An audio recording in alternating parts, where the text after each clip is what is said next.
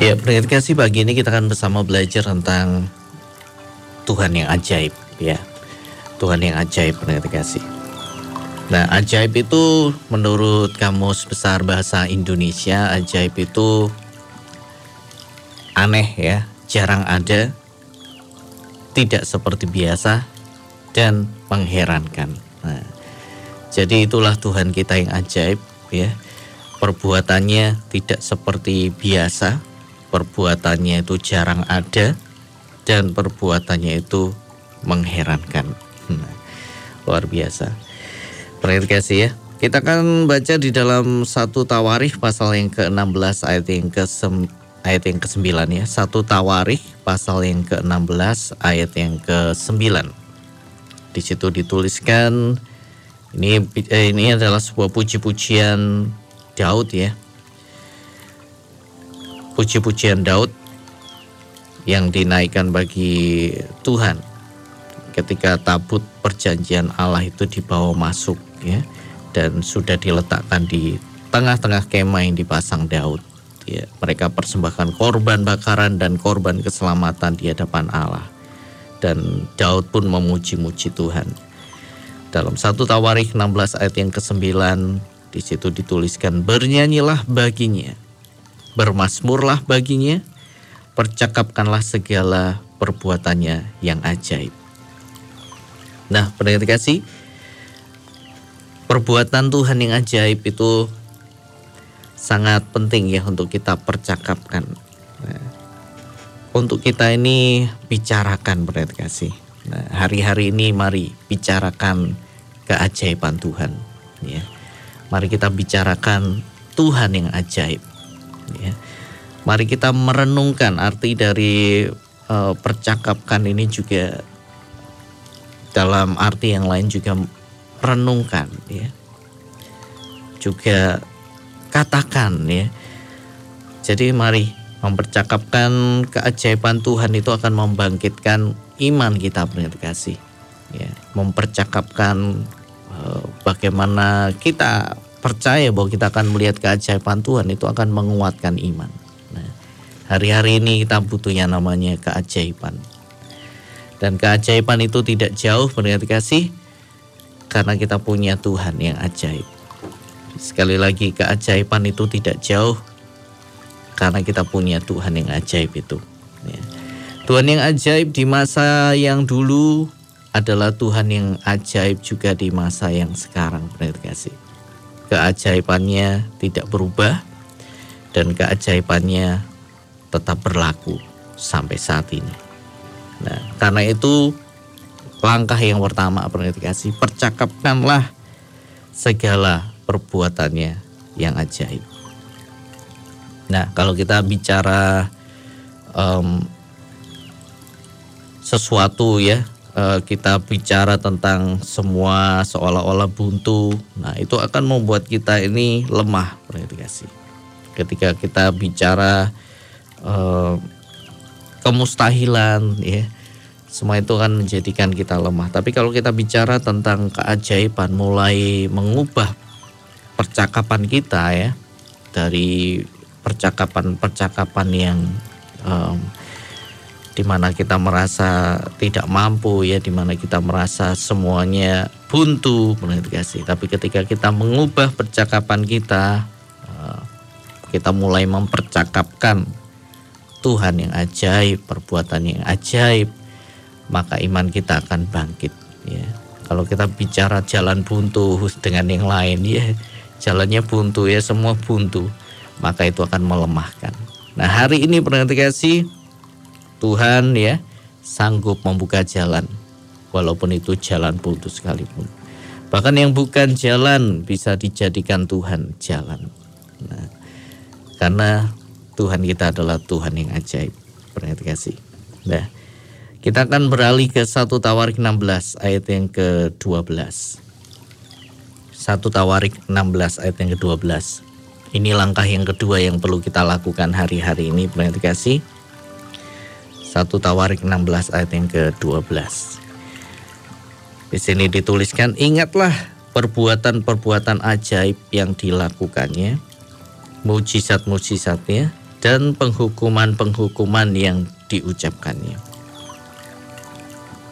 Kalau tadi mempercakapkan, yang kedua ingatlah dikasih ingatlah perbuatan-perbuatan ajaib yang dilakukannya.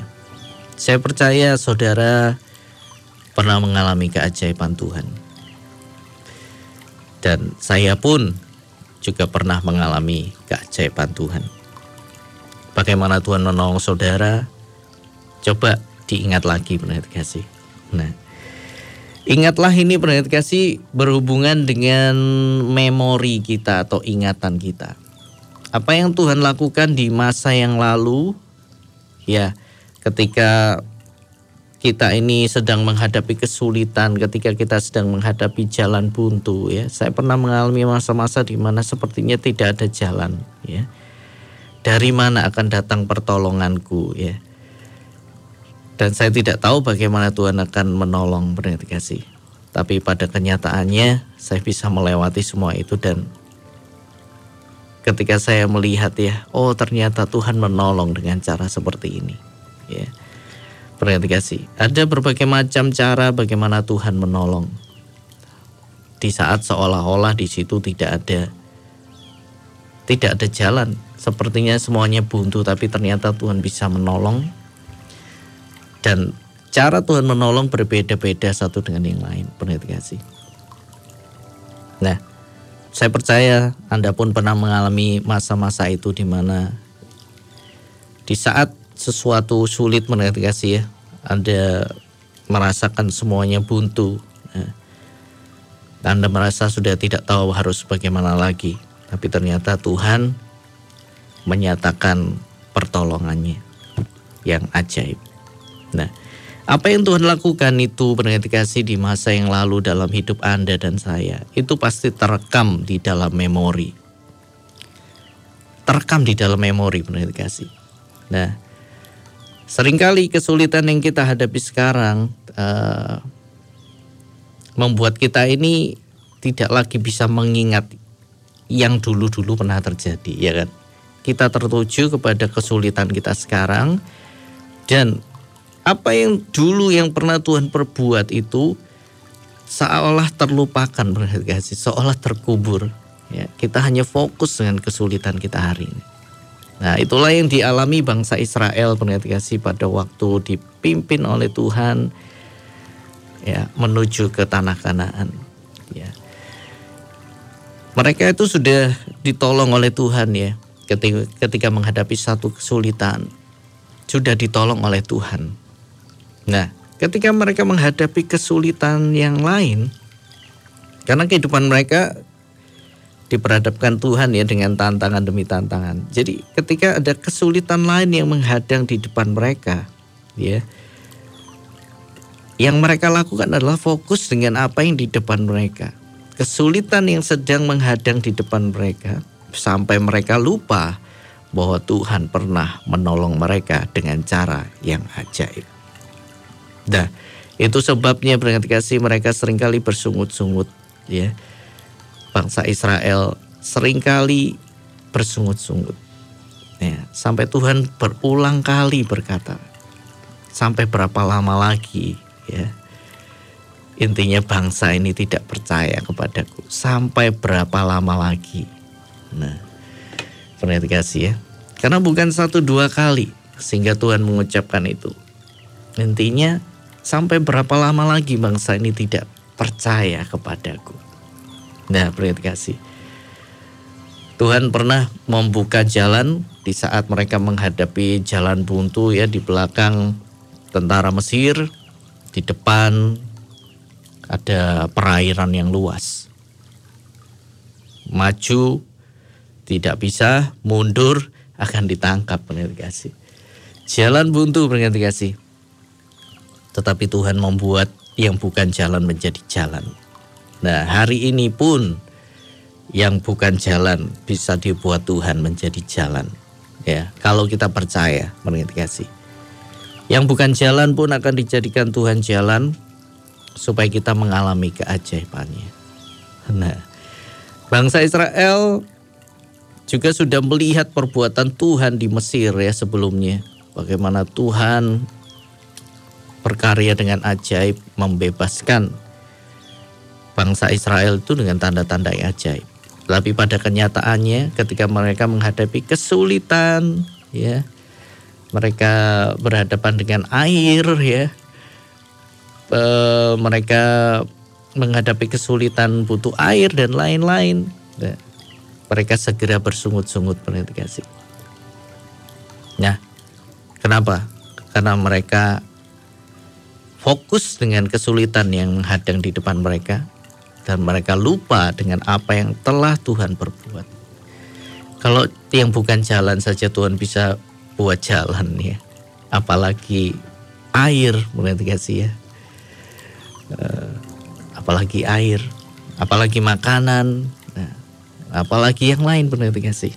Nah, nah itu mereka lupakan. Nah ingatlah pendengar dikasih, ingatlah hari ini mari kita kembali mengingat ya apa yang pernah Tuhan perbuat? Ingat kembali. Mengingat itu seperti kita ini memanggil kembali ya.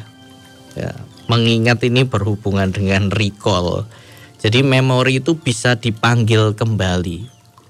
Ya karena memori itu bisa seolah-olah terkubur. Tapi itu tetap ada kasih ya karena kita selalu menjalani kehidupan dan ada memori-memori baru yang masuk di dalam ingatan kita ya yang kita simpan dalam memori. Kita akan terus jalani hidup ini dan ada memori-memori baru yang akan masuk di dalam ingatan kita. Sehingga ingatan-ingatan kita akan pertolongan Tuhan yang ajaib itu seolah-olah terkubur jauh ke belakang ya seolah-olah tertinggal jauh di belakang. Nah, memori itu kita bisa panggil kembali. Ingatan itu bisa kita panggil kembali. Ya. Ketika kita memanggil memori itu dengan cara apa? Mengingatnya. Nah, itulah caranya kita memanggil kembali memori itu.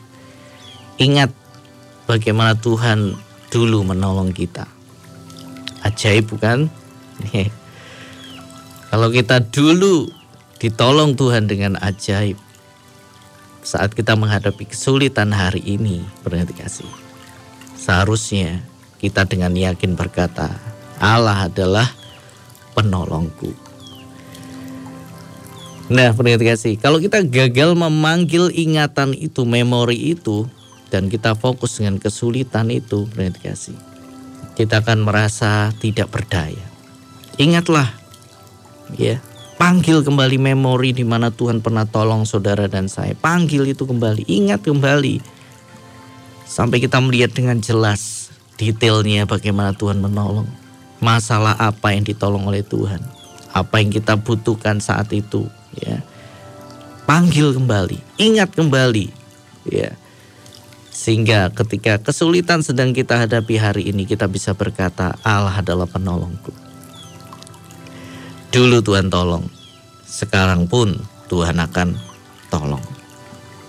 Dulu saya lihat keajaiban Tuhan, hari ini pun saya akan lihat keajaiban Tuhan. Benar dikasih. Nah, ingatlah.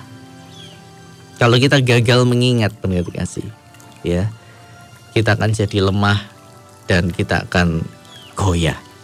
Nah, tapi dengan mengingat, memanggil kembali memori itu, maka kita akan um, menjadi kuat. Ya. Memori itu bisa di, uh, muncul kembali, bisa dipicu dengan berbagai macam hal kasih. Uh, kalau orang lihat uh, ada kata-kata seperti ini ya, uh, hujan selalu meninggalkan genangan dan kenangan. Nah, begitu ya. Ini di kalangan anak-anak muda sering kali seperti itu. Hujan itu meninggalkan genangan ya, ada genangan air setelah hujan. Tapi juga ada kenangan ya. Nah, jadi hujan kasih itu bisa eh, tiba-tiba memanggil ingatan yang dulu. Hati-hati dengan memori. Ya, memori-memori yang tidak perlu tidak usah dipanggil kembali.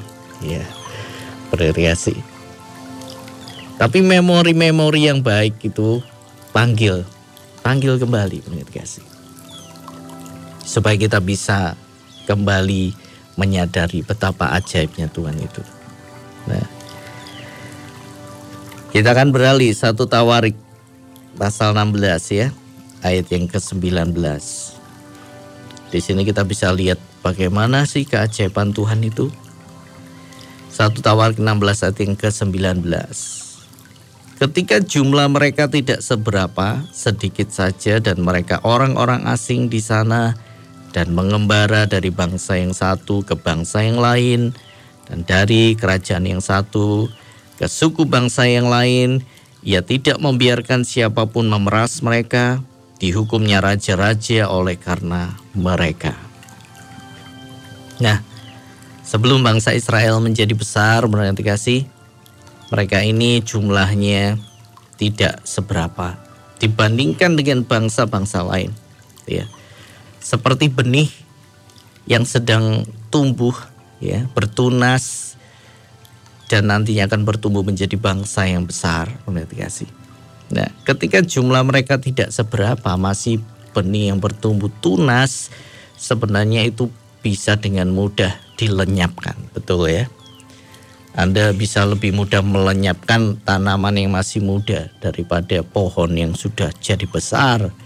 Anda akan sangat mudah mencabut benih yang baru tumbuh atau tunas yang baru tumbuh dengan mudah daripada Anda mencabut pohon. Coba pohon di depan rumah Anda dicabut, kuat enggak?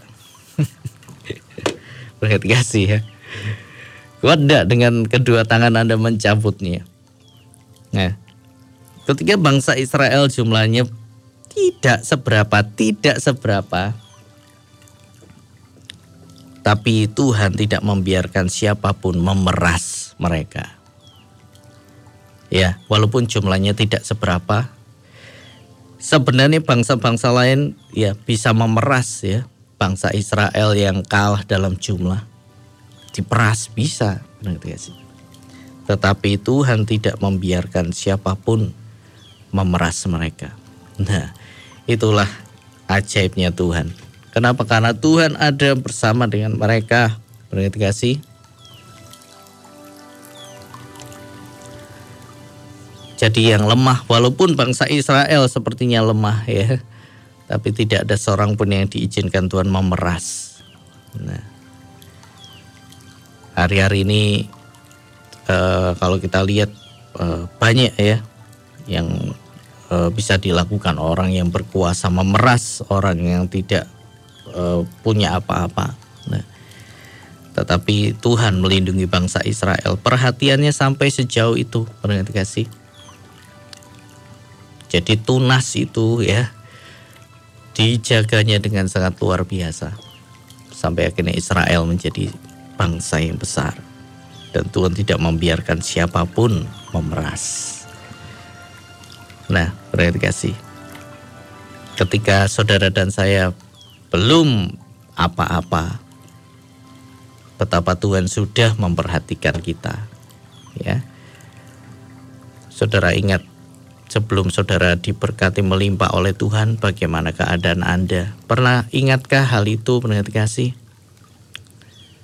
Pernah ingatkah hal itu bagaimana Tuhan memperhatikan ya kehidupan kita ketika kita belum apa-apa. Nah, manusia sering kali memperhatikan kalau kita sudah jadi apa-apa. Tapi ingatlah perhatian Tuhan ketika kita belum jadi apa-apa. Berarti kasih betapa Tuhan memperhatikan dan Tuhan memelihara dengan cintanya dan Tuhan tidak pernah meninggalkan. Ya, pendengar kasih. Ingatlah bagaimana perhatian Tuhan. Terlebih lagi saat ini pendengar kasih ya. Terlebih saat ini ya. Tuhan pasti tidak akan pernah meninggalkan. Nah, ingatlah ya, cinta Tuhan yang luar biasa itu munculkan kembali ya. Kenangan-kenangan yang buruk ya jangan dipanggil lagi kenangan-kenangan yang memancing untuk kita jatuh dalam dosa tidak usah ya dipanggil lagi. Tapi memori memori memori tentang Tuhan biarlah itu selalu kita panggil ya sehingga kita bisa mengingatnya lagi. Mengingatnya lagi. Mengingatnya lagi. Dan kita akan melihat bahwa Tuhan adalah Tuhan yang ajaib. Pendengar kasih, waktu